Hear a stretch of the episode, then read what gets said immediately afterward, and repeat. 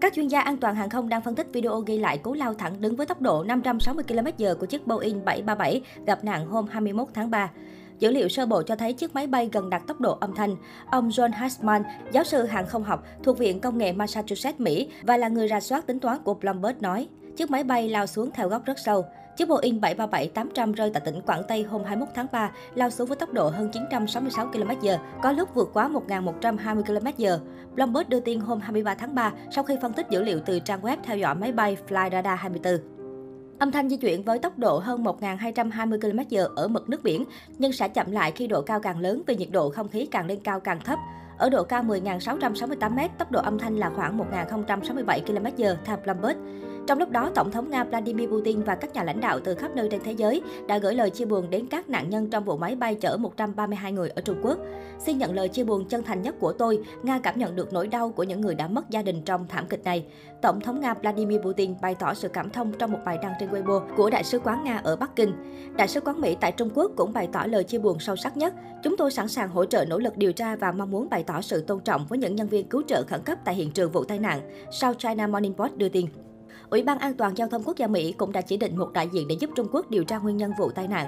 Trong khi đó, nhà lãnh đạo Đài Loan cũng gửi lời chia buồn thông qua một phát ngôn viên vào tối 21 tháng 3. Đây là một bi kịch rất lớn và chúng tôi cảm thấy rất tiếc. Chúng tôi sẵn sàng cung cấp mọi hỗ trợ cần thiết. Bà Thái Anh Văn cho biết Thủ tướng Canada Justin Trudeau bày tỏ sự cảm thông với gia đình các nạn nhân trên Twitter. Các nhà lãnh đạo châu Âu và châu Á cũng gửi lời chia buồn tới gia đình nạn nhân trong vụ rơi máy bay. Tổng thống Italy Sergio Mattarella đã thay mặt người dân nước này gửi thư cho Chủ tịch Tập Cận Bình để chia buồn. Thủ tướng Anh Boris Johnson cũng viết trên Twitter rằng ông cảm thông với gia đình các nạn nhân và trân trọng nỗ lực của đội cứu trợ khẩn cấp. Nhiều nước khác cũng gửi lời chia buồn tới Trung Quốc về vụ tai nạn hàng không, trong đó có Thủ tướng Ấn Độ Narendra Modi, chính phủ Jordan, chính phủ Singapore, chính phủ Ai Cập. Liên quan tới nguyên nhân rơi máy bay, các nhà điều tra vẫn chưa công bố việc thu hồi hộp đen của máy bay. Thiết bị được bảo vệ nghiêm ngặt để ghi lại các thông tin như hoạt động của máy bay, tác vụ của phi công và âm thanh buồng lái.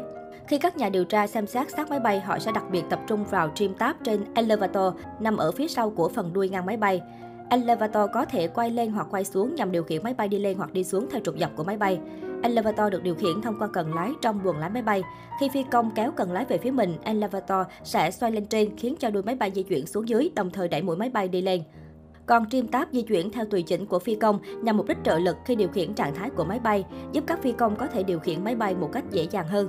Joan Brown, một phi công Boeing 777 và là vlogger nổi tiếng chuyên phân tích các sự cố hàng không cho biết, thực sự chỉ có một thứ có thể khiến máy bay rơi theo chiều thẳng đứng đó là elevator hoặc trim tab. Với tôi, dữ liệu video cho thấy rằng máy bay nguyên vẹn khi lao xuống đất, Brown nói thêm. Chuyến máy bay mang số hiệu MU 5735 từ Côn Minh tới Quảng Châu chở 132 người, bao gồm 9 thành viên phi hành đoàn, gặp nạn khi bay qua khu vực Quảng Tây Trung Quốc hôm 21 tháng 3. Quá trình giải cứu vẫn đang diễn ra với khoảng 2.000 nhân viên cứu hộ.